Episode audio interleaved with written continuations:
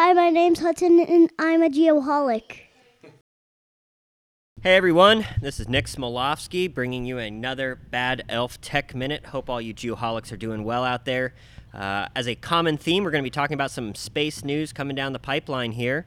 Uh, SpaceX has actually been in the news twice here.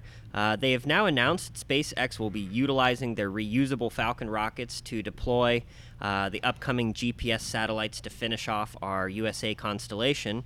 Also, this month from Boca Chica, Texas, they're going to be uh, uh, testing their new Starship rocket, which is uh, this thing is a beast. If you haven't seen it, you should Google search it. Uh, this thing is 500 feet uh, high. They're going to send it up into the air about 9.3 miles or 50,000 feet to test the rockets. And uh, they've said um, Elon Musk has mentioned recently uh, that they're going to be debuting the new orbiter that will be going along with this interplanetary rocket. I don't know about you guys, but interplanetary sounds pretty awesome to me. So if you guys have any questions about this or anything else we've mentioned in a tech minute, love to hear from you. You can reach me at Nick, that's N I K, at bad elf.com. Y'all have a good one and keep looking up in the stars. Uh, it's always some interesting tech minutes out there in the space.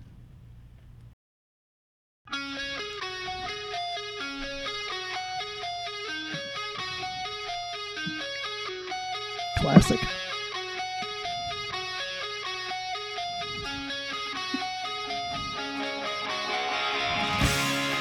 Here we go. Everybody ready? Oh yeah. Let's do this. Welcome back, fellow Geoholics, and thanks for listening to episode 54 of the Geoholics podcast.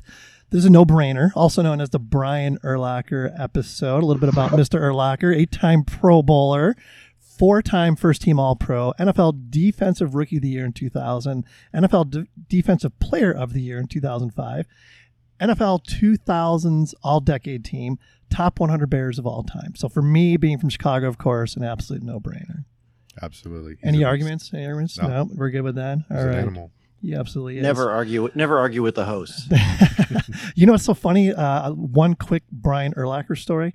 I like walked next to him at a Bears game, or not at a Bears game, at a Bulls game, and I was shocked at how like short he was. He wasn't like that tall. He was just like he was he was smaller for a linebacker, super super fast and versatile. You know, but I was shocked at his size. You think you honest can take him? No, no, no, no, no, no. Not even in my best days. He for was just sure. wider than he was tall. Absolutely. Yeah, kind of that way. All right. So please consider making a, let's call it a charitable contribution to the Geoholics GoFundMe account. And in return, you'll receive an extraordinary Geoholics fan pack. Tons of really good stuff in there. That opening number, of course, is Guns and Roses. Name of the song is Sweet Child O' Mine. GNR is an American rock band formed in LA in 1985. In the early years, the band's hedonism and rebelliousness drew comparisons to the early Rolling Stones and earned them the nickname the most dangerous band in the world. Guns N' Roses have sold more than 100 million records worldwide, including 45 million in the United States, making them one of the best selling acts in history. Finally, GNR was inducted into the Rock and Roll Hall of Fame in 2012, first year of eligibility. No surprises. So before we get going, I gotta make note for our listeners before we go any further. I gotta let everybody know that uh, Big Shoots is not active this week as a result of a uh, let's call it an upper body injury, also known as uh, a parachuting accident, is what he wanted me to say. So, but he'll be back. He'll be back. He's gonna be okay. So we have a guest co-host joining us. I believe he was on episode 11, if I remember right. Mr. Steve Gangwal is sitting in and will be providing value and making friends along the way. Steve, thanks for being here, and uh, we're going to catch up with you in a second. But in the meantime, how about you help me out with the uh, friends of the program shout outs? So, real quick, as I mentioned last episode, if you're looking for a great return on investment of your advertising dollars, I would highly recommend that you consider being a Geoholics friend of the program in 2021. If you think I'm crazy, get this. By the end of 2020, we will have released 47 value adding episodes, nine Geoholics Anonymous roundtable discussions. Started a dedicated YouTube channel that is just over 125 subscribers. We've amassed over 600 followers on Facebook, 500 members, over 500 members of the Geoholics LinkedIn group, and we'll have 23,000 individual podcast downloads. And guess what? you have my word, 2021 is going to be even better. So reach out to us at info at thegeoholics.com for more info. And by the way, we're limiting this in 2021 to eight friends of the program so that we're able to give everybody the attention that they duly deserve. Let's start out with Bad Elf GPS, badelf.com, successfully developing high accuracy GPS receivers for all day data collection thanks to Dr. Nick Smolovsky and his Bad Elf Tech Minute that he does each and every week. Mention that you heard about the Flex receiver on the Geoholics and receive a hundred bucks off your purchase. And Land Surveyors United, larger, largest global community community in geomatics professionals on the internet with 17,000 members. LandSurveyorsUnited.com. Take five minutes, visit the site, become a member, and uh, download the Geo app today. Yep. Download that Geoholics uh, app right from the LandSurveyorsUnited.com website. Next, we got LIDAR News, the virtual home of the LIDAR industry. They strive to provide their readers and sponsors with the most current information about 3D laser scanning, LIDAR, unmanned aerial systems, and photogrammetry.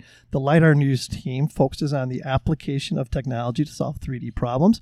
Check them out at LIDARnews.com at Parkland College Land Surveying Program in Champaign, Illinois. two schedule options which provide opportunities to both traditional and working adults to achieve a certificate or associate's degree in land surveying. That's parkland.edu slash surveying. Nicely done, my friend. Next, we've got Unifly. Scott Ohana and his team have developed a one stop UAV shop. Check out their How We Work uh, link at unifli.aero to find out more. Yes, and Mr. Trent Kenyon at Diamondback Land Surveying, specializing in residential, commercial, and public works projects. Corporate office located in Las Vegas, but they are licensed to work across the West. Also, proud sponsors and bra- brand ambassadors of Get Kids Into Survey, DiamondbackLandSurveying.com, and get GKIS.com. Yep. And uh, real quick, we got to mention Trent's Mentoring Mondays that he started. Right. Check him out. I think you can find him on Facebook and on LinkedIn, Mentoring Mondays. Uh, really cool thing. And yeah, yeah, he's got some great stuff going on. Trent's a Trent's a go getter for sure. Next, we got Advanced Geodetic Surveys Inc. Find them at agsgps.com. They have unbeatable deals on new and used equipment, equipment rentals, and supplies. In fact, if you go to agsgps.com forward slash shop and use promo code GEO15, you will save 15% off all regular price field supplies, accessories, and safety equipment. You got a big one here, buddy. Yeah, Tiger Supplies the Surveying, Construction, and Engineering Superstore with over 15,000 products featuring the top brands such as Leica, Type, Topcon, Spectra, and much more. Tiger will get you the equipment you need to get the job done right.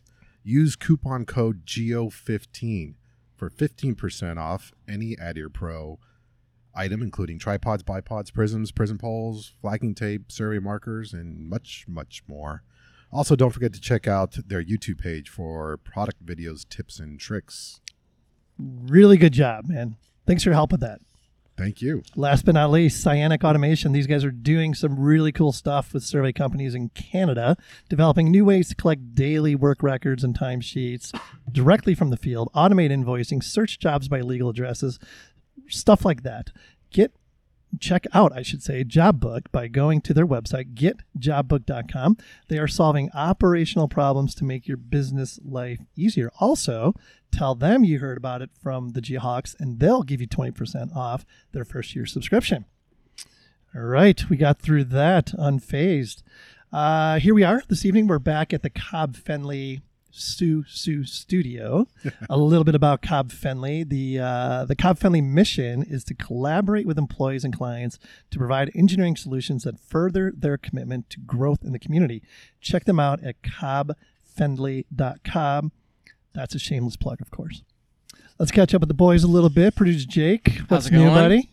Uh, not a whole lot new. I'm doing good, but I saw a story over the weekend and I was trying to remember it before we started recording and it just clicked to me, so I wanted to look it up and make sure I had all the numbers right. But we hear um, Nick, Bad Elf Nick, um, talk a lot about SpaceX, and I saw something that was kind of a little bit of an update. You remember back, I think it was February 20, two years ago, February 2018, when Elon and SpaceX and team launched the Falcon Heavy.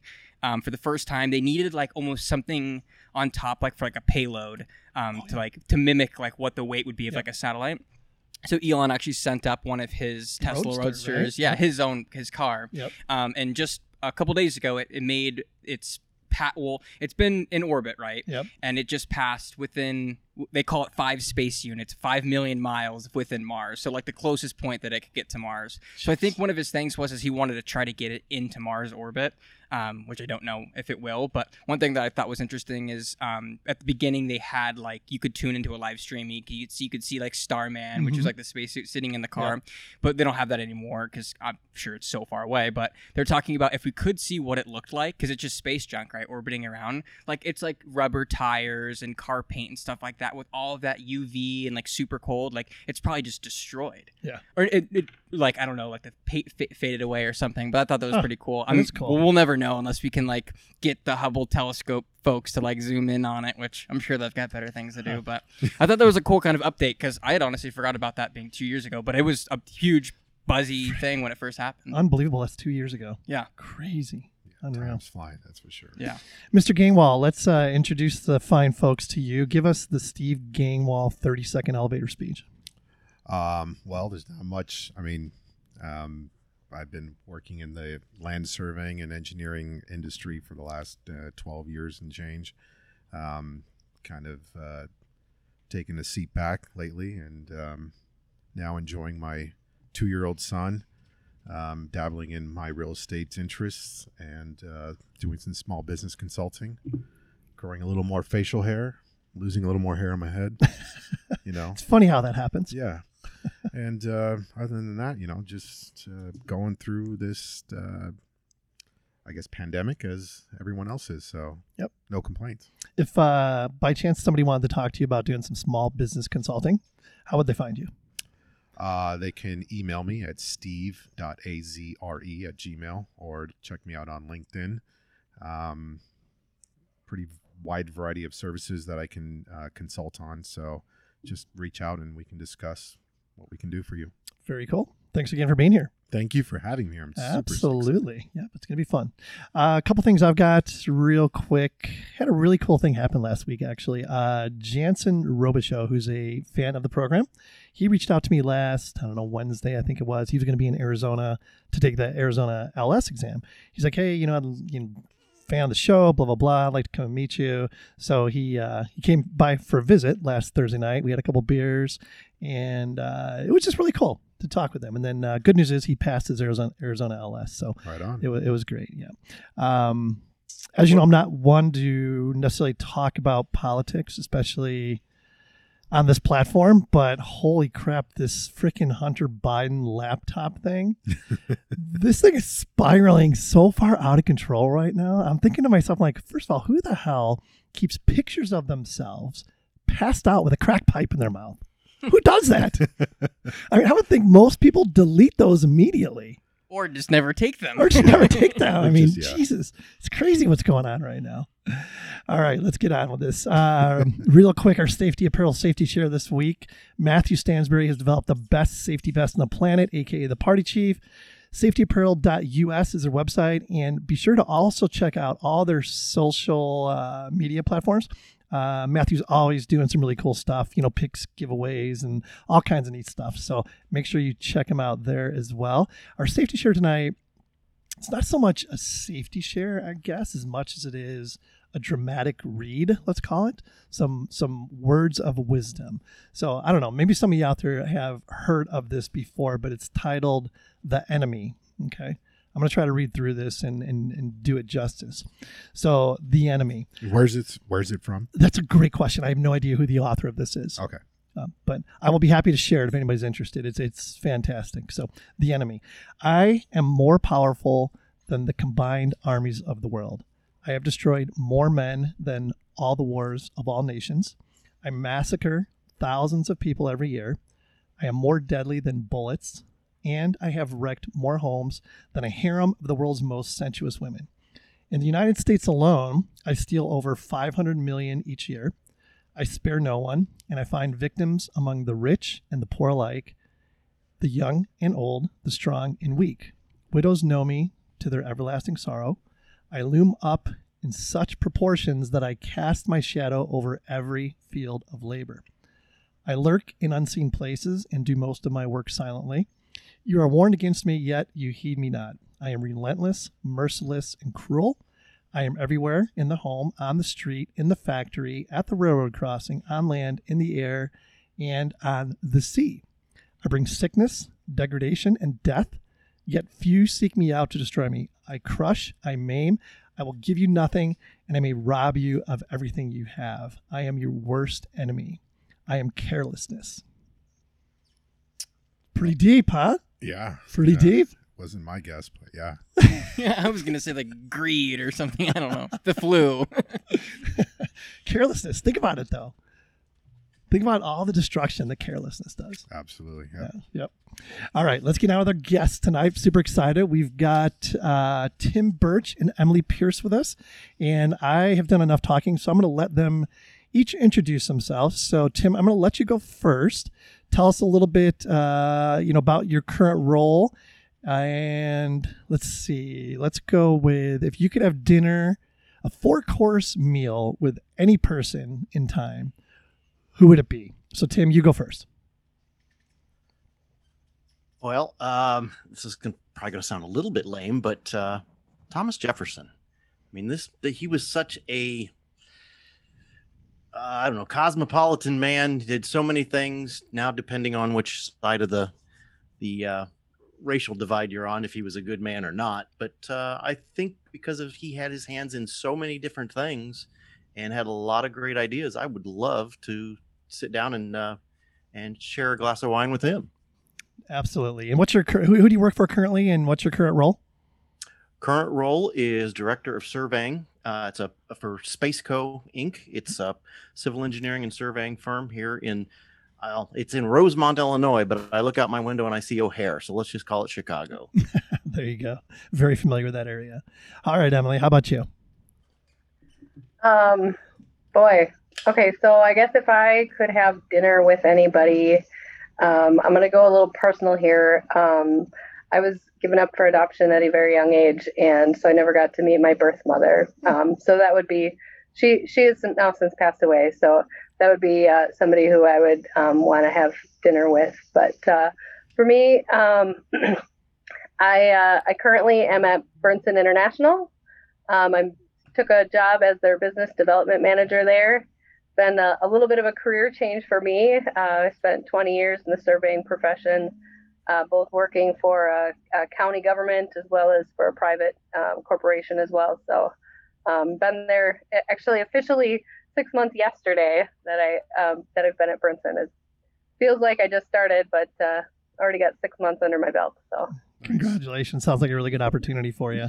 Um, so we, we do this fun thing when we have a couple guests. Jake does not read the bios, but uh, so here, here we go. Jake, one of our guests was born in Memphis, but has spent I don't know about ninety percent of their life in Wisconsin, and has actually found two original wood post section corners in one day, and is a huge Imagine Dragons fan.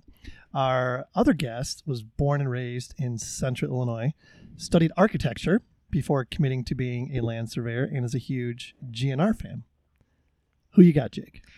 Well, I think the the hometowns might have given it away because I know Tim's in Illinois, so I got to go Central Illinois um, for Tim and uh, Wisconsin for Emily. You got it. You got it.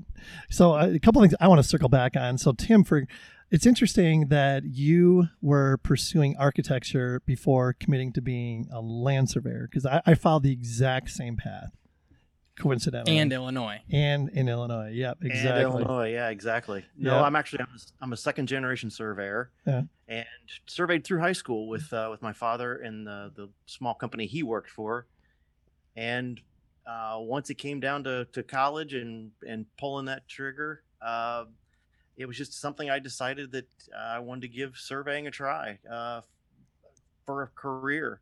Um, it just it it spoke to me. I don't know what it was. I was always strong in math, and I really liked the whole the whole concept of a little bit of history and and and chasing down deeds and uh, the and the the Kogo part of it. I mean, there was just a lot of components that just really spoke to me. So.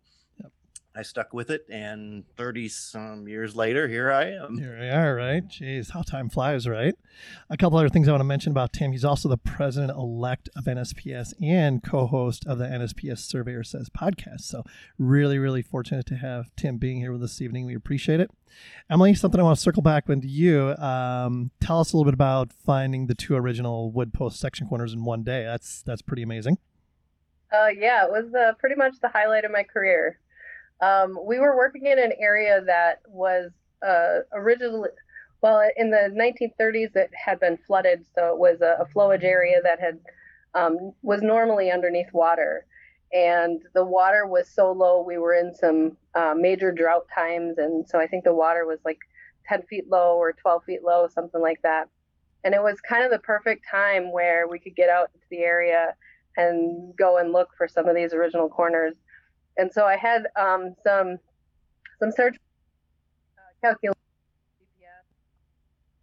Sure enough, uh, as we're walking along in this area that was, you know, pretty much like a flat marsh, you know, um, walking along, there was kind of a stump and, and something else I could see up ahead, and it was GPS was pointing me right in that direction. Hmm. And as I was walking up, we we actually had um, there was a concrete monument that was set right next to that corner.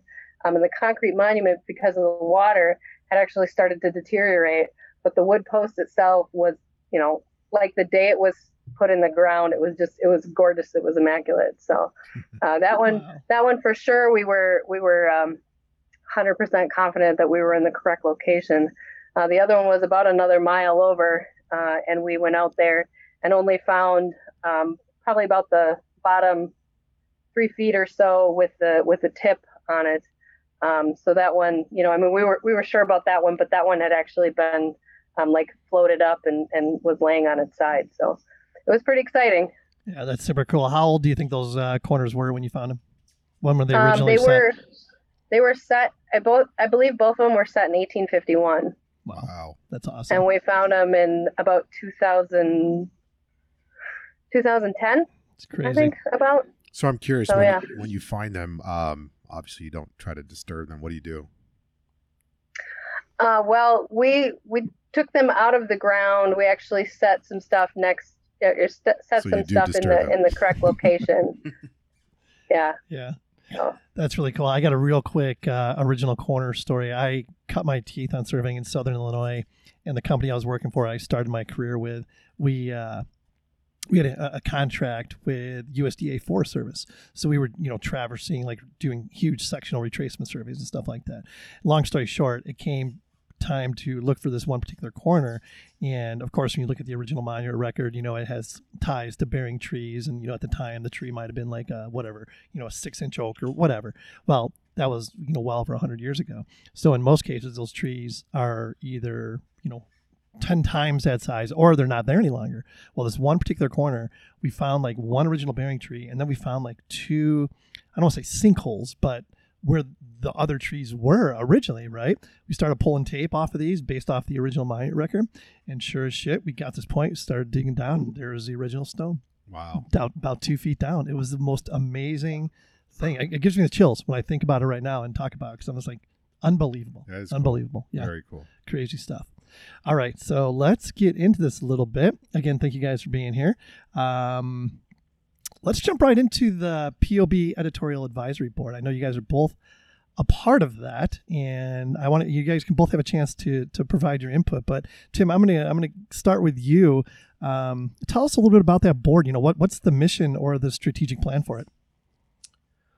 Well, I'll to be honest with you, I think we're still in its infancy. Okay. Uh, we've had we've had one uh, was supposed to be a full group meeting, and uh, you know that's one thing through the pandemic. Everybody is just so busy and trying to get everybody together. So uh, it was about half of us. Um, uh, Emel is new to POB. I think he's been there a little less than a year, um, taking over for Perry, and uh, he has such uh, passion. he, he doesn't he's not a surveyor he'll tell you he's not a surveyor but he has such passion for the pro- profession and wanting to promote it so it was his idea to put this together and bringing together uh, representatives of, of associations uh, some government representatives obviously emily and, and others in uh, the industry um, a couple of practitioners uh, wes crawford from indiana that was a, uh, a longtime educator and teacher um, and also an author um, so there's a it's a good cross section of people. Mm. Um, I think we're trying to just figure out what it is that we're we can do collectively, and and uh, the uh, the meeting we did did have was very very good, and I think we're going to be able to bounce some ideas off each other because we've got so many different visions on what surveying is across the country, even probably including this panel right here, and uh, we've got to we've got to together figure out what that needs to be. Yeah, all, all good points right there, uh, Emily. So what are what are your thoughts on it, and you know what what are you hoping to bring to the table? Well, um, I think that um, it's a great mix of just thought leaders in our respective companies and our respective industry and our respective areas. Um, but really, as a group, it's it's kind of POB's. I think POB's way of getting us together, having some good representation out there, and uh, just being able to have you know the knowledge and expertise that, that we bring to the table, you know, at their at their ready um, I'm excited because there's a lot of people I don't know on the board that I'm that I'm getting to know now um, uh, that uh, you know have a lot of great input, and it, it gives us an opportunity as well um, to to be active and to um, to be able to express things as well. So like you know we we can put together columns and stuff like that when when needed um, and provide feedback on you know month, monthly webinar topics and um, guest experts and, and all sorts of stuff. So it's it's a great way for us to uh, you know continue to to still have a, a, pulse on on the the news and the the media that's going out there as well too. So. Yeah, Tim, you mentioned that there, it's uh, it's a good cross section of folks, and I couldn't agree with you more. Uh, you, you know, you're one of the guys on on this board that's been surveying for you know 30 plus years, what have you.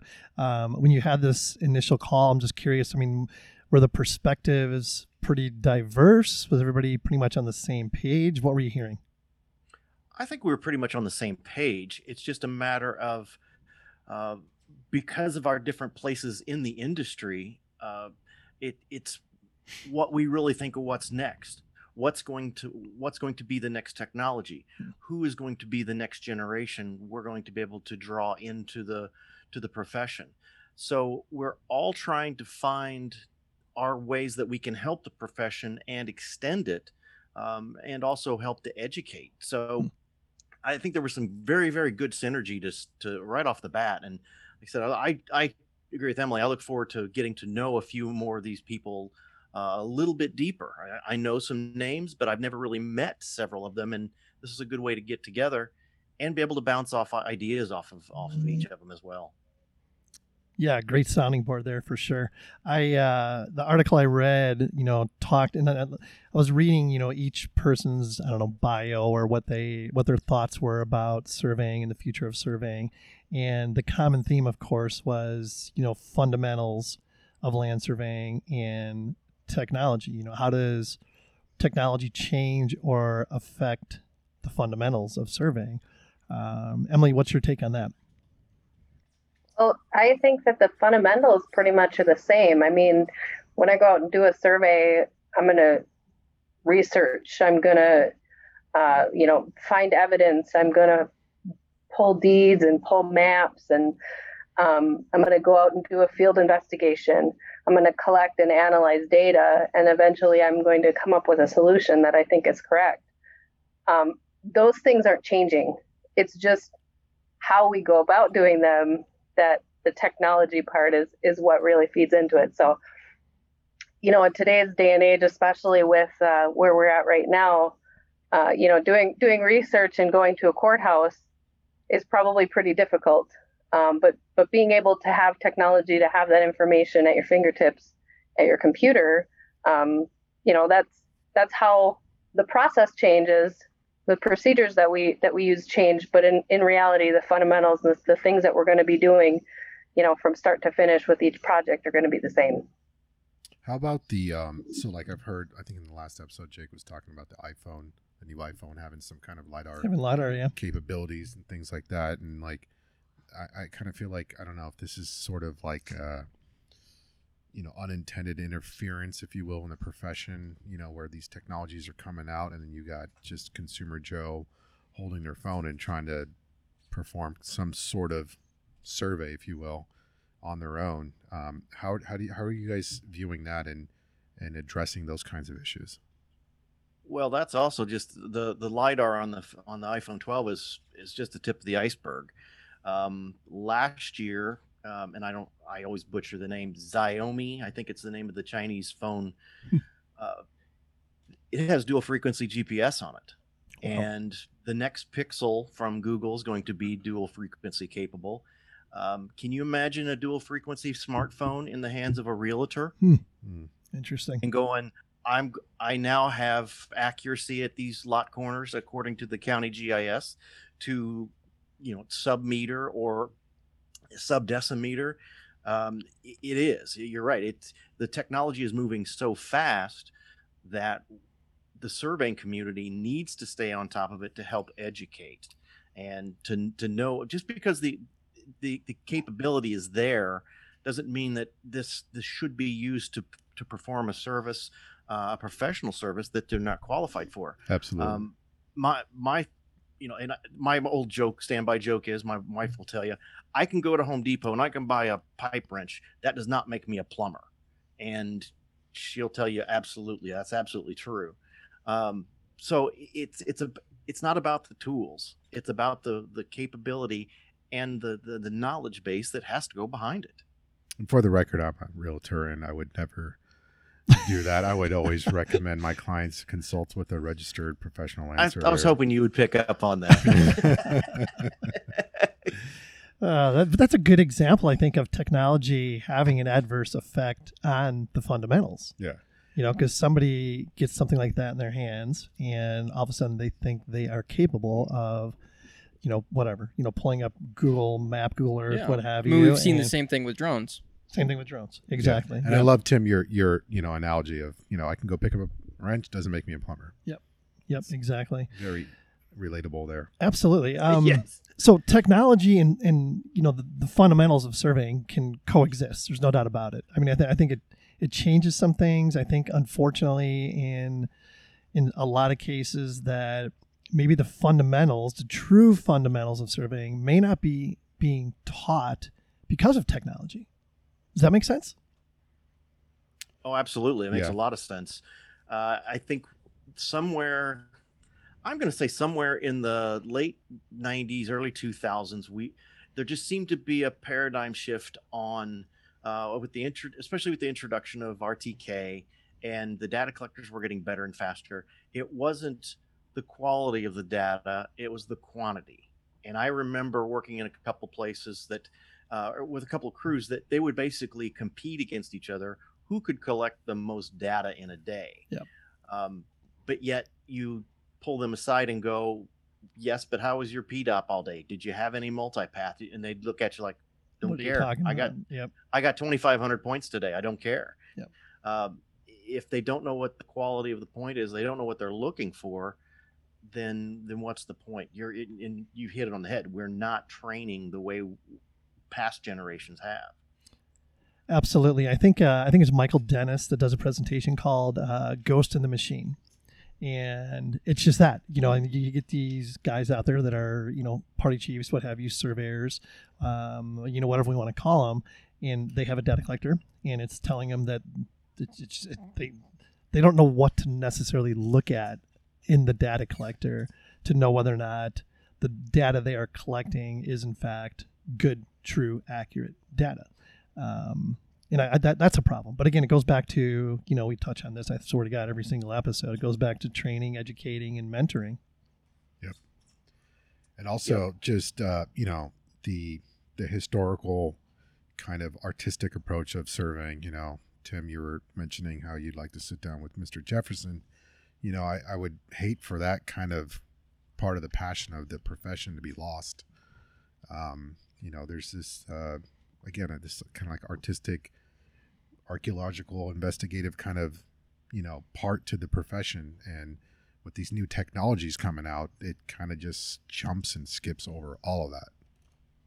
Well, Exactly, and that's you know that's what I always try to touch on in, in several of my articles is that it's great. I mean, I wouldn't want to live without the technology. It's if in every aspect of our lives, but like Emily said, it it still takes some some knowledge of being able to walk out in that field and know what to look for. Yep. That it isn't going to be a metal detector. It's going to be it's going to be looking at the evidence and finding that post, finding that stone, whatever that monument. No matter what your data collector says, and no matter what COGO inverse you've got, that's what it's going to be.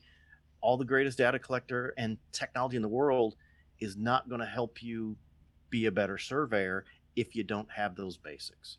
Absolutely, Yep. no question. And I, I think that you know, that unfortunately, there's a lot of younger surveyors that are you know fairly new in in the profession that you know aren't benefiting from the mentoring that you know guys like myself and Tim, you know, guys like guys like you. I'm sure you had some tremendous mentors that you know spent time with you and and taught you these these fundamentals and what to look for and things like that. That's kind of the scary thing, in my opinion. And we've had um, so many people that you, these big companies get down to one man crews and they, you know, hire a guy and they send him out with a total station or a data collector and a GPS unit, and they never spend the time with them to teach them, you know, what to look for in the field, you know, how to look for it, those sorts of things. Uh, when I was in college, uh, my my wonderful, wonderful instructor, and you know, at the time I thought this was so stupid, but we we ended up running the same traverse I think five times over the course of two years, starting out running it with a chain and a and a transit. Yep. And then running it with Stadia, and then running it with a um, with a you know tape, then a total station, then a GPS, and by the end of it, I you know it was it was it was difficult through throughout the process because oh we're running the same dang traverse you know one more time again. Right. um, but overall you you realize you know those fundamentals of you know okay well if you've got a tree online you know how do you how do you run offsets and all these sorts of things that you know when the technology does fail you in the field and sometimes it does um, you, you know what to do when you it's not a wasted day. So Yeah, so I think the common thread is I mean, the fundamentals haven't changed, but I think technology to a certain degree has changed the fundamentals. Or at least, I don't want to say made them obsolete, but has unfortunately I think it's um, pushed pushed them aside. pushed them aside. Yep. Yeah, just kind Yep. of uh, static, you know, just kind of like mm-hmm. So, I mean, what needs to be done? I mean, do- are, do, are there different fundamentals or do the funda- fundamentals need to be taught in a different way, do you think, Tim? I think I think we're going to start seeing a, a, a I won't say a revolution, but I think there's going to be a, a slow change. Yep. Um, I and this is probably I'm, well, this is a podcast, so I don't know how many baby boomers are actually listening to us on a podcast. um, because I, I mean I'm I'm Gen I'm Gen X. Uh, I'll I'll free to say that. Uh, I think as the baby boomers step aside, I think there's going to be a lot of uh, freer thoughts. I think there's going to be more teaching going on rather than talking to that uh, this is how you do it rather than working with uh, the young technicians. Um, I just think that unfortunately there's still with that generation gap, there's still a lot of talking down to. Hmm. And today's generation, and I mean, I've got a, a borderline millennial Gen Z daughter that's 24 that uh, they don't want to be talked down to. They they want to sit down and learn from you. Um, and I think we're having that problem uh, as a profession that uh, these these youngsters coming up they want to learn, but they also they want they want to be educated. They don't want to be talked down to, and uh, so it, it I think we're going to see more of that as time goes on, attrition goes on with uh, with the, the baby boomer generation. Um, don't get me wrong, there's still a bunch of great baby boomer surveyors out there, but a lot of them just need to move on. And is there any interest or consultation on the the academic curriculums on how they are teaching those right now and the the institutions that are that have such kind of programs? You know, are they starting it from kind of like you know um, very historic kind of perspective, showing the history, how surveying in in our country started? You know, the forefathers of surveyors, you know, and so on and so forth. I think some of these I- programs are doing that. Sorry, Emily, but um, you know, w- one of your sponsors, Parkland. I'm I'm very good friends with uh, with Corey Allred and uh, Todd Horton, and the way they go about it is, I think, is the right way. It starts at a basic level. It's talking fundamentals. It really lays the groundwork for what needs to be done before you really get into any technology. Did you have something to add, Emily? I was just going to say that it's been a it's been a long time since I've been involved with the academic side of things, but I would hope that that's how their their approach is. Um, additionally, I, I think that there's um, other ways as well, as far as like the um, like the state societies are trying to uh, involve their younger generation um, with a like a, a young surveyors group. Uh, Wisconsin has a, a young surveyors network. Uh, they're actually voting members on our WSLS um, board of directors. You know, so they're they're uh, they're chairperson of of that um, chapter, if you will, um, is a voting member on on our board. Uh, but the one thing that we don't do is we we don't say, you know, this group is for 35 and under, 40 and under.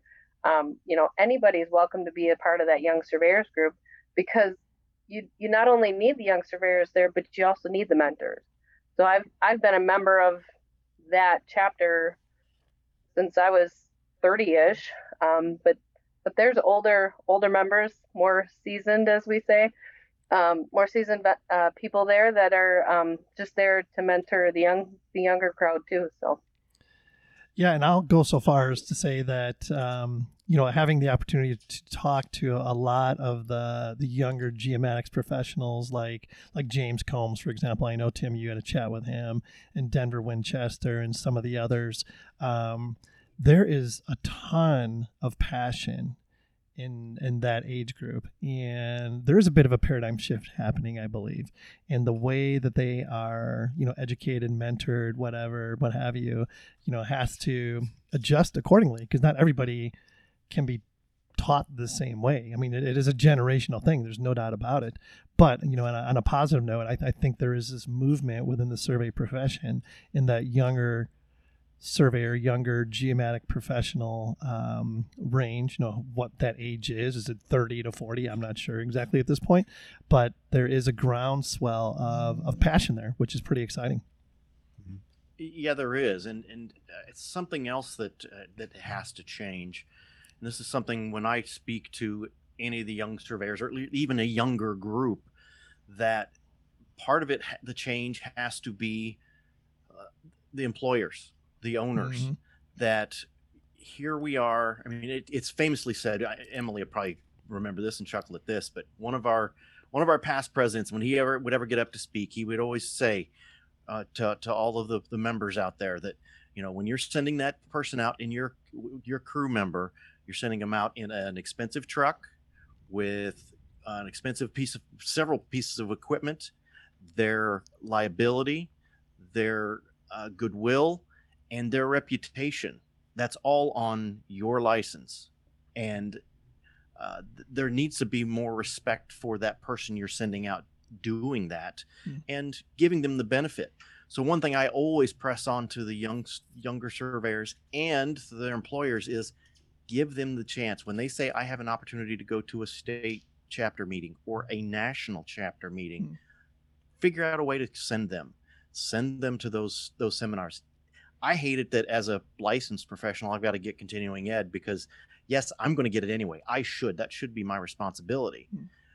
but the employer should send those younger staff they're the ones that need the education they're the ones that need more development send them and be honest that's the cheapest employee you can send Hmm. why don't you do that Yeah. and I, that my challenge to the employers is to do that That's a really good point, Tim. You know, it's just you got to cultivate that uh, that excitement. Yeah, you can't suppress it. that's that's completely counterproductive, no doubt about it. Uh, let's move on just uh, a little bit here, Tim. So you, like you said, you mentioned earlier, you know, you write a bunch of articles and uh, provide a lot of input to a lot of different uh, sources. And one article that you wrote, I think, it was titled "Future of Surveying." Uh, you said that the techniques now used to gather data are more complicated than the lawful analysis of boundary principles, but both are critical to successful completion of a survey project. I agree with that 100%. Um, dig a little deeper. Tell me, tell me what was kind of the the genesis of that thought.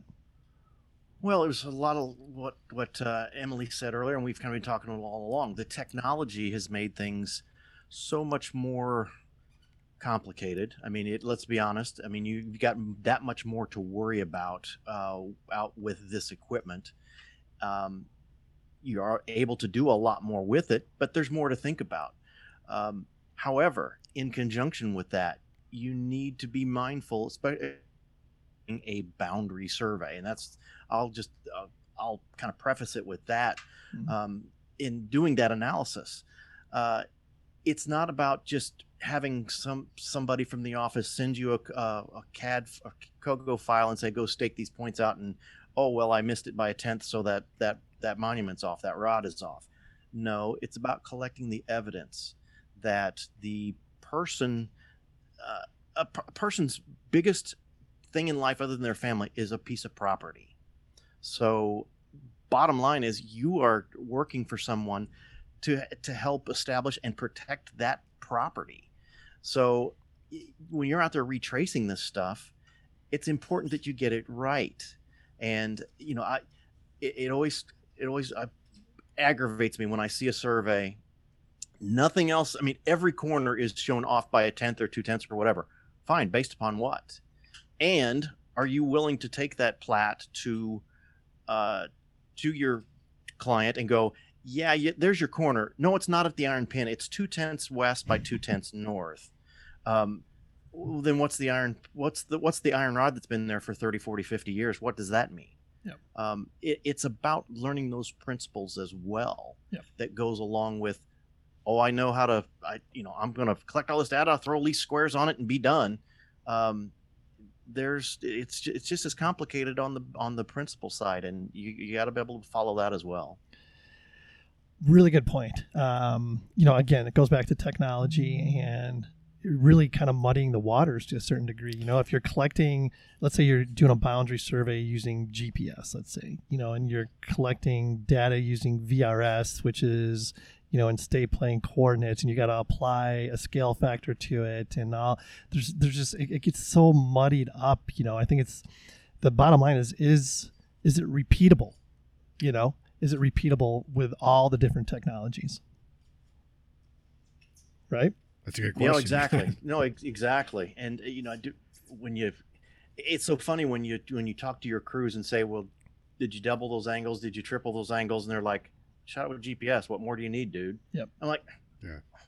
No, that's not right. That's not right. And you know, I don't know if anyone does this, you know, and within their in where they work, but you know, um, just for experimental purposes, doing a survey with two or three different technologies and just comparing Right. the results from all of them and just kind of having a discussion about it. Yep. Yeah, no, it would be a great, uh, it'd be a great case, no doubt about it, for sure. Um, Emily, uh, so in in the same article, you know, about the advisory board, um, you know, I think you you said something along the lines of, you know, and, and it kind of goes along with everything else we've been talking about. Well, we we use a variety of tools to collect the information, you know, including you know traditional survey methods, GPS, laser scanners, drones, lidar. You know, the list goes on and on, as you said. Uh, but the results should still be the same. We use those tools to locate things on the Earth, and through our specialized training, regulation, and knowledge, make informed decisions that shouldn't change. That's a huge challenge. Would you agree? Oh, absolutely. Yeah.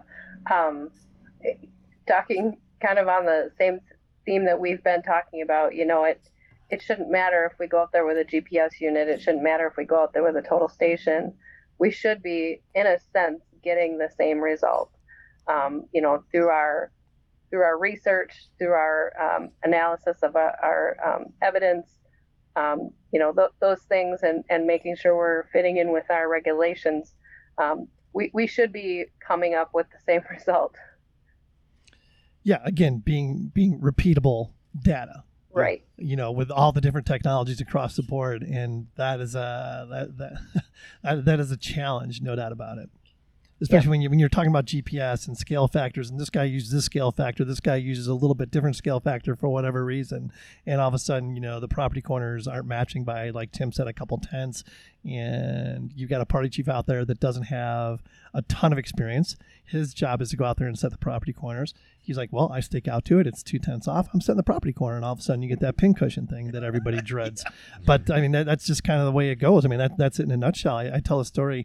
Um, at one time, I, or uh, gosh, I don't know, probably five, six years ago, I was doing a, a, boundary survey, retracement survey, and I found a uh, a nail and washer driven into the top of a transformer.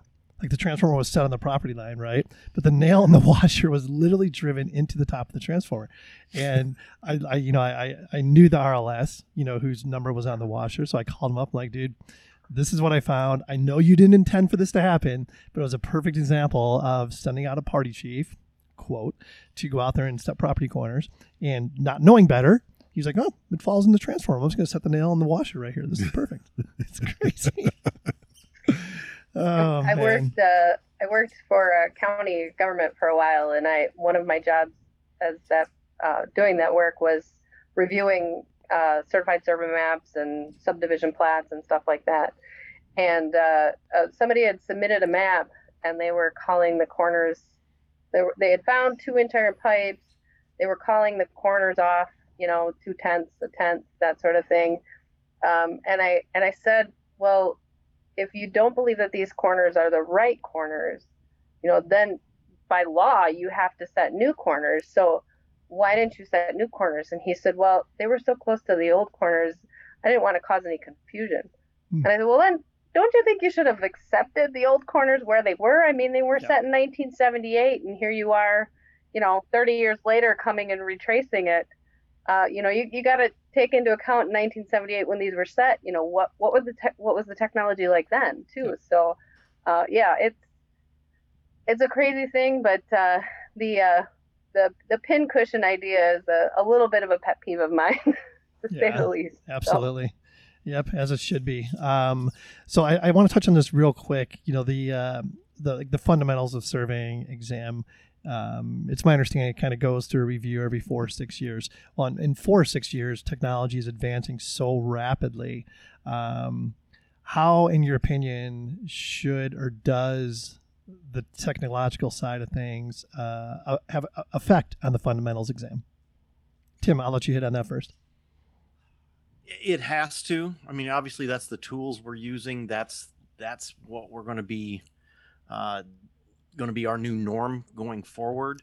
Um, i do think things need to they do need to move forward with with the testing. I mean that's one thing with uh, nsps and the cst program.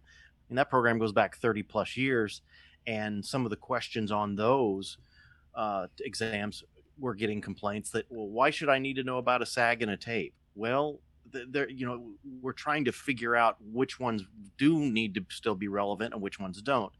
And here you've got the the fundamentals exam doing the same thing. What is really still relevant and what's not? So i think it does have to uh, it does have to evolve i mean because because that's what it is we're dealing with but uh, it also has to have a little bit of foot in the history as well I was sure. gonna, going on that. Like I've never taken the exam or seen it. Um, are there any like history questions on there about the profession itself? I've, yeah, it's been a hundred years since I've taken it, but Yeah, I I, I have gonna to say it's a hope that while. they're still in there. I don't know. It's a good question. No, it's a good question. I, there I don't when know you the answer. it? Oh yeah, for sure. Yeah, There was. Yeah. Like for example, like what? Yeah. Oh god, I don't know. It was. I mean, I took it originally in Illinois. No, I didn't. Where did I take it first? I took it in Missouri actually. And depending on the state, I mean, the state-specific exams, Sure. you know, had some his, history, rel, you know, relative questions, I guess. Um, but as did the the fundamentals. Yeah. So there's like for sure. there's there'll be like some kind of even like uh cases that were like brought up in the court, for example? Like, hey, Uh, I don't X remember versus that Y. per se, but I mean, Yeah. just like you know, prorating sections and stuff like that. You know, um, that took place. You know, when the original corners were set. Okay. That stuff was on there for Mhm. sure. I have to assume it still is. I don't know. It's been forever. I'd be curious. I think it's a great question. I would love to know. and on a national perspective, is there questions just in general again about the the history of the profession itself? Uh, I believe so. Tim, what do you think? Yeah, no, it, it- that's what it is. That that's Yeah. the one that's going to evolve the quickest because NCEES has the money. They they do have the resources to do.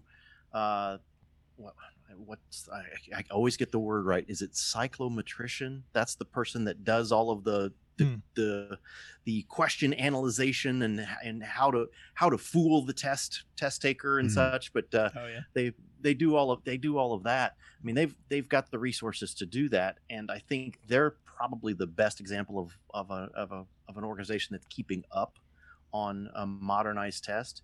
Um, we just I just had this conversation with a young man in my office today. Uh, he's taking the Illinois specific, and uh, yes, it was a million years ago I took it, but I don't think it's changed, Hmm. and it's frustrating, and it's not it's it's kind of I like told him it's kind of a ticky tack test, and and uh, uh, it you just you got to pre- you got to prepare for whatever they give you know based on whatever they give you, and you got to know some of these things. But I think going back to the original question, yes, the the national test is a more modernized test, and I think it's going to be it's going to be more fair.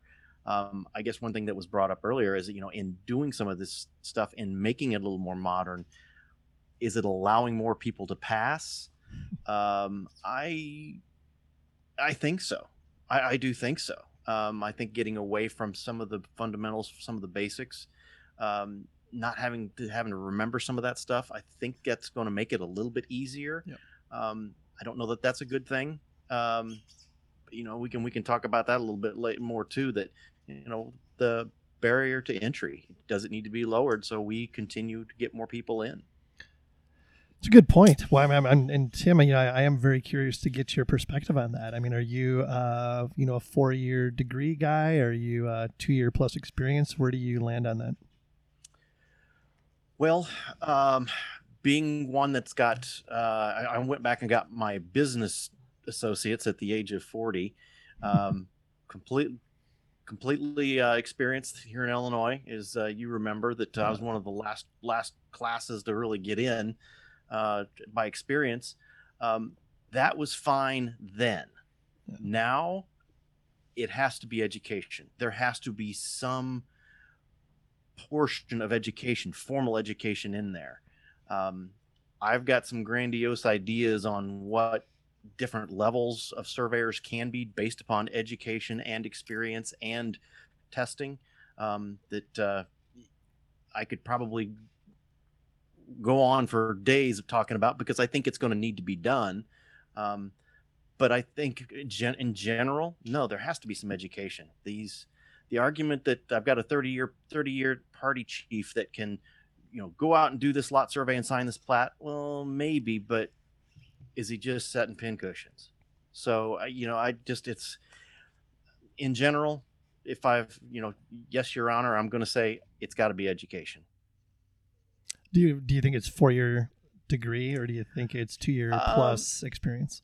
Well, once again, I'm I'm I would personally would like to see uh, not necessarily a modular license like they're thinking about dealing with it with the NCEES, but I think it needs to be segmented a little bit. That depending on your education, depending on your experience level, uh, it could be tiered to Mhm. where uh, somebody can be a, basically a lot surveyor, somebody can be a basically a technician. Um, it would take a four-year degree to be able to do an Alta survey, uh, four-year degree to be able to be an expert witness. Um, I think there's just depending on that level.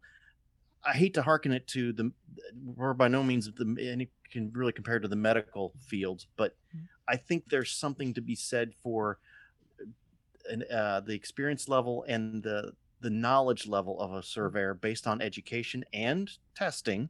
Um, that with that with more they can do more. That not just say, okay, well I've got a license, I can do hydro, I can do photogrammetry, I can do all of these things.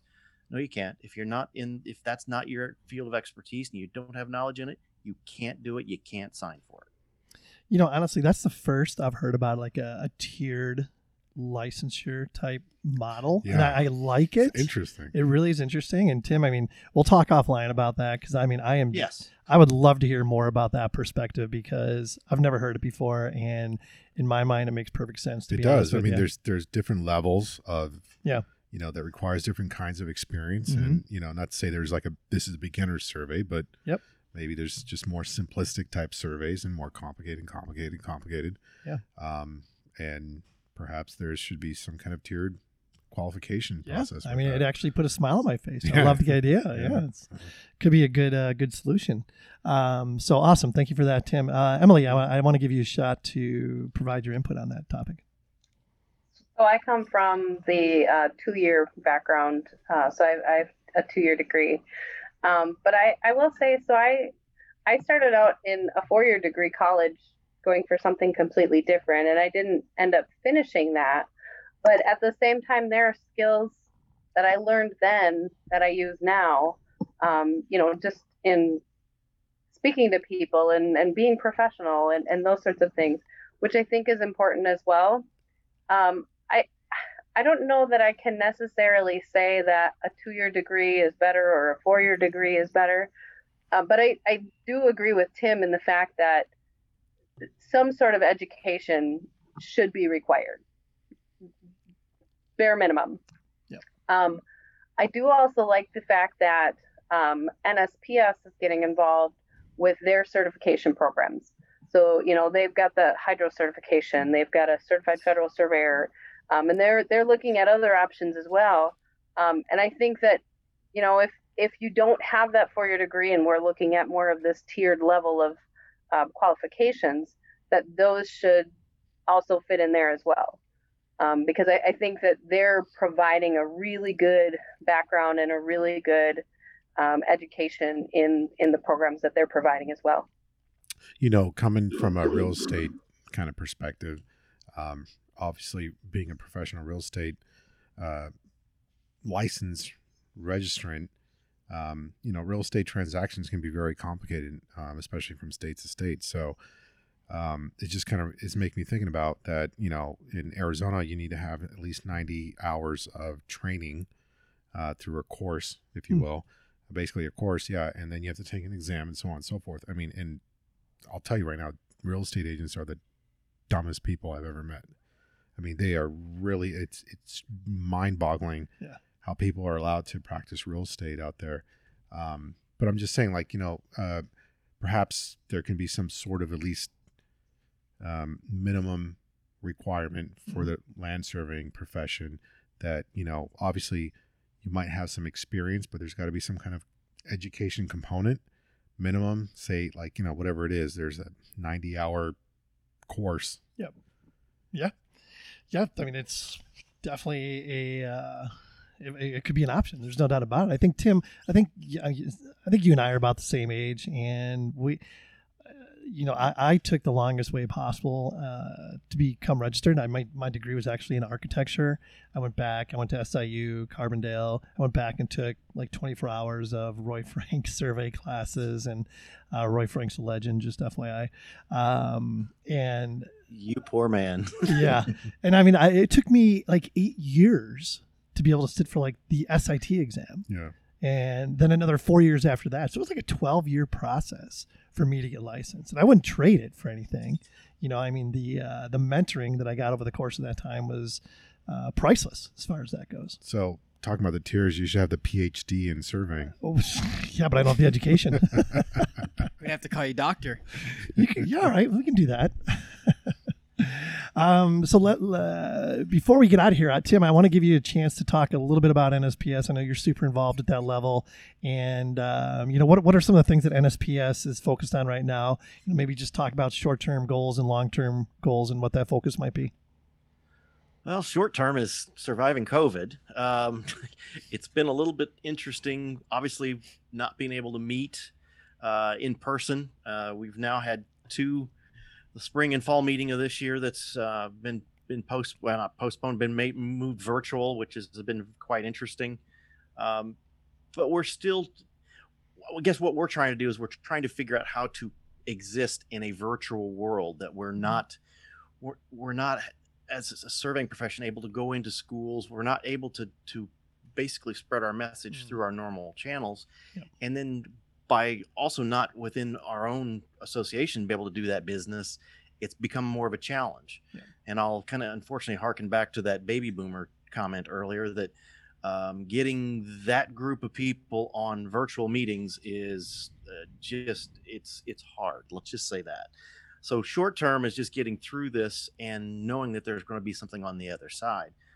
Long term i think it's about uh, opening the profession's arms a little bit more uh, i've already started some conversations with uh, other professionals uh, organizations uh, I think we're going to think about doing some things with uh, URISA and the GIS people. Hmm. That uh, the conversations we had years ago when GIS was first uh, first really was coming to light, and surveyors are like, "Nope, keep them keep away from my cadastral layer. That's mine. You you don't know what you're doing." Uh, we've got a different generation now that's learning this with the technology, and I think it really works more hand in hand. So NSPS is looking to broaden that uh, that viewpoint. That you know, one of the things I one of my platforms when I was running for officer was, and I still would like to try to change this, and I think it's just too cost effective to to try to do it. Is to change it from the National Society of Professional Surveyors to the National Society of Professional Surveying. Interesting.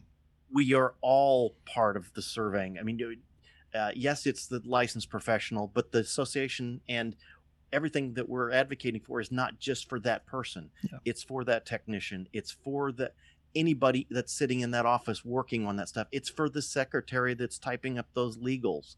Uh, it's for anybody that's touching surveying. We are advocating for you and for your company. Um, we'll leave it NSPS for now and just go that way. But the bottom line is, it, we've got to look out for those technicians. We've got to look out for the people that do a bulk of the work. Yeah, make it all inclusive. I like that. Absolutely. This guy Tim, he's got some good ideas, huh? Yeah.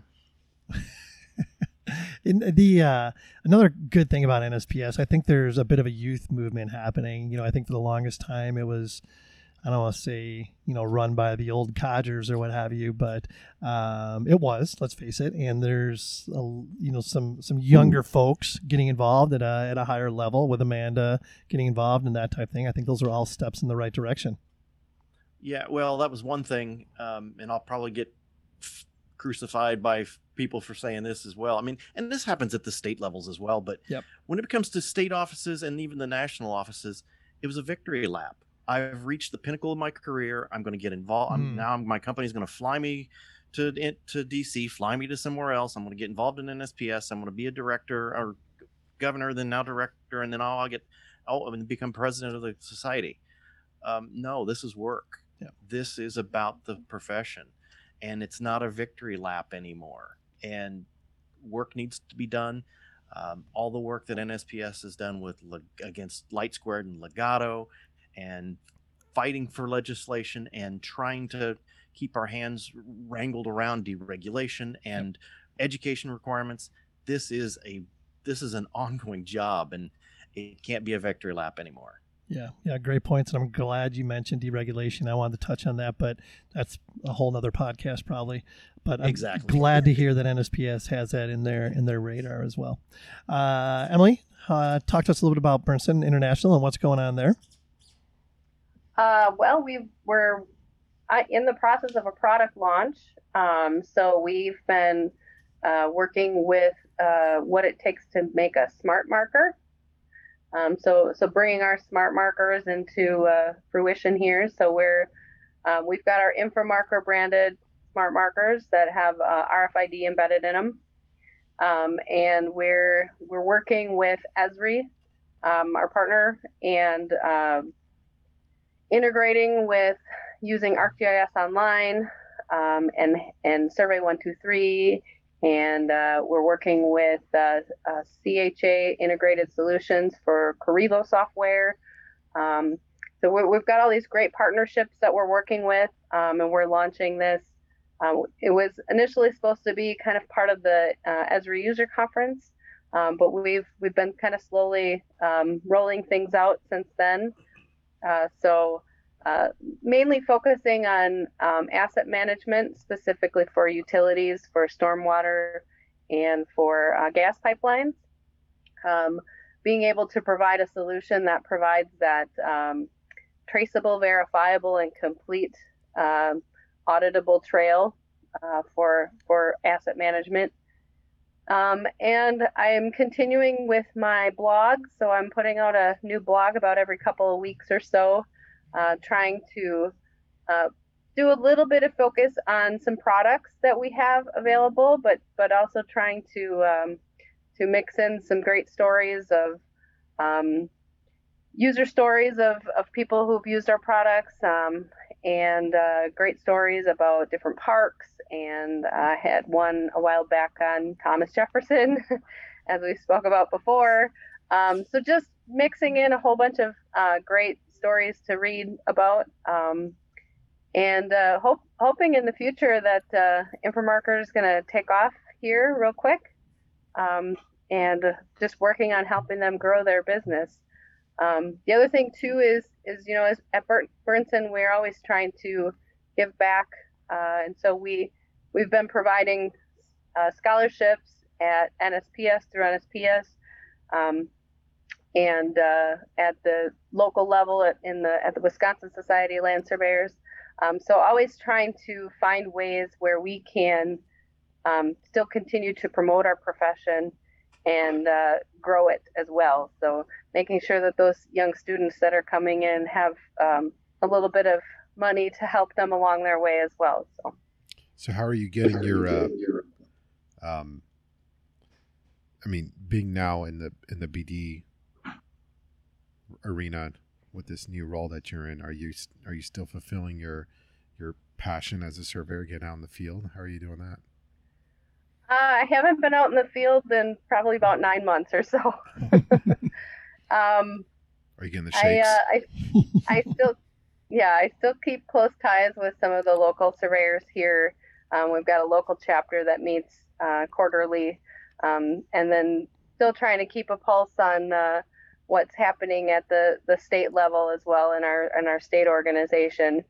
Um, I haven't I haven't been necessarily practicing much surveying um, since then, but uh, certainly trying to stay involved with uh, with this with the same people, with the colleagues that I've had for the over these years. So, Are, are, mhm. you, are you still um, available in your organization as a as a mentor to the field folks?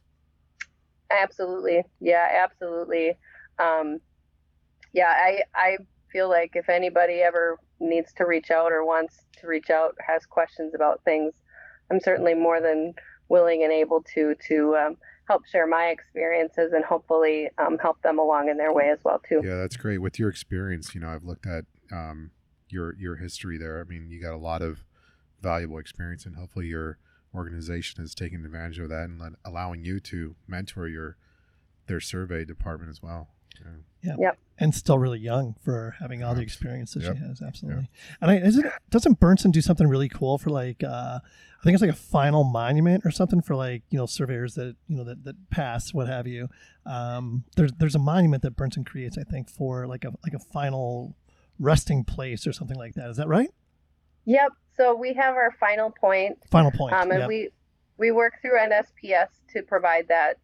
Um, but yeah, it's a it's a great tribute um, to the so, those surveyors who have passed on um, to be able to leave a, a legacy in the ground. Um, one other thing that we're working on right now too is um, being able to provide a medallion that actually has your your state license stamp on it.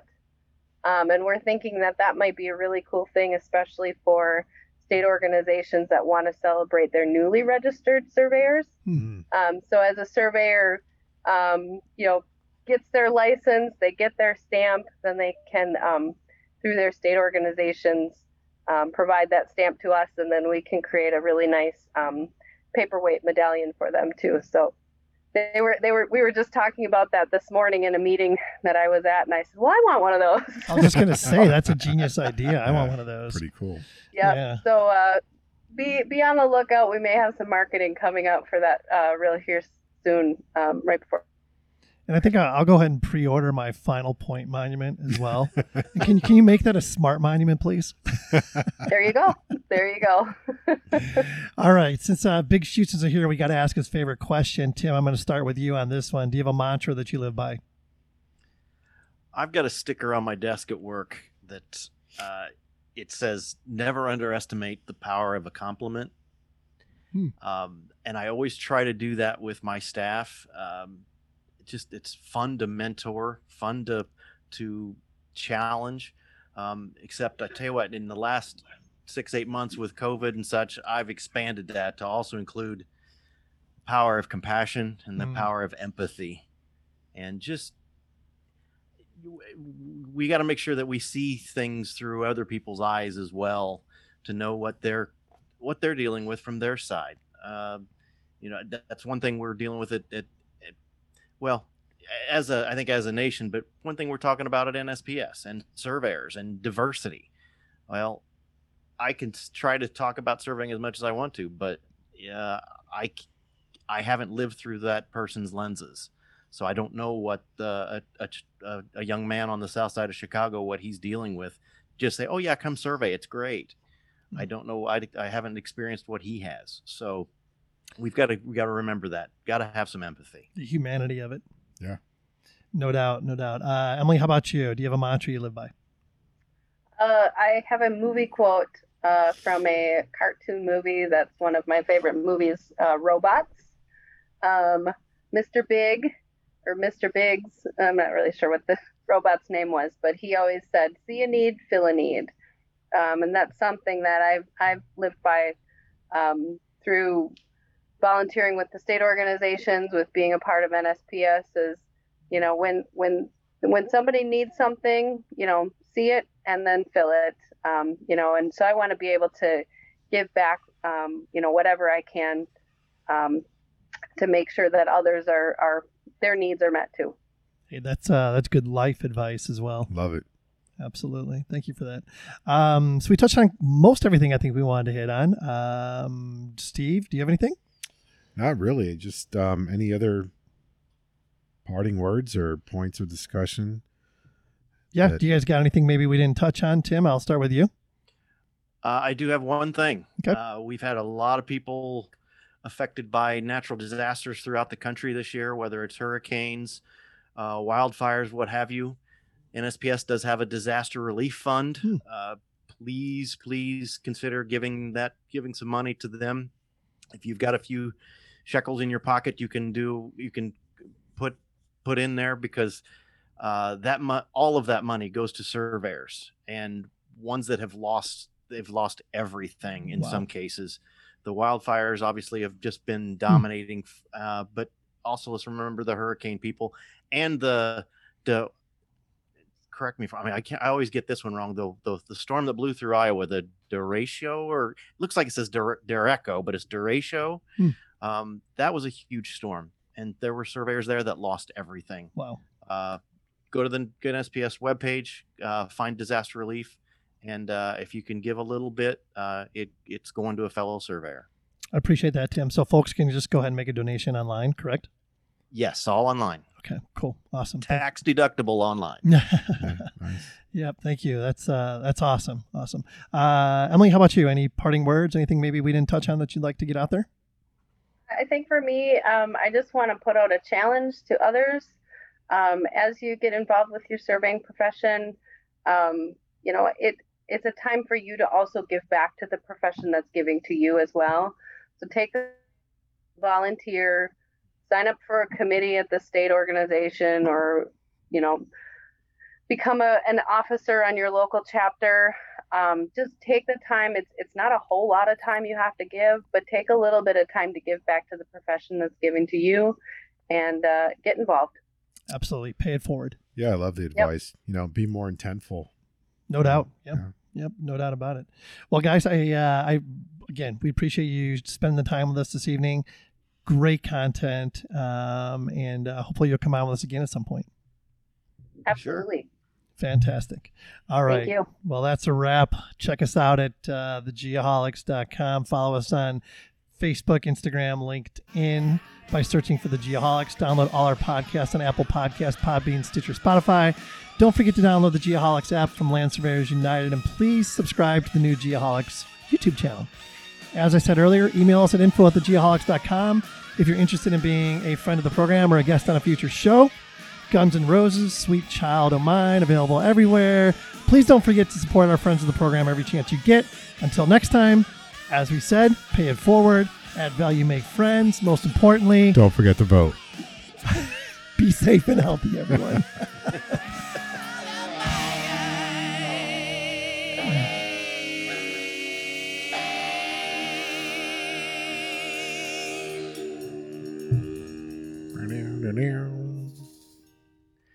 All right. Once again, thank you to our friends of the program, Bad Elf GPS. Find them at badelf.com.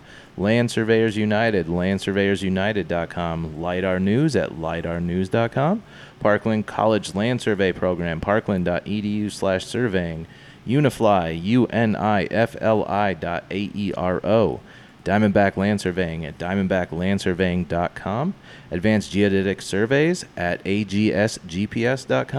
Tiger Supplies at tigersupplies.com. Cyanic Automation at getjobbook.com. Safety Apparel, you can find them at safetyapparel.us. And finally, Get Kids Into Survey at getkidsintosurvey.com.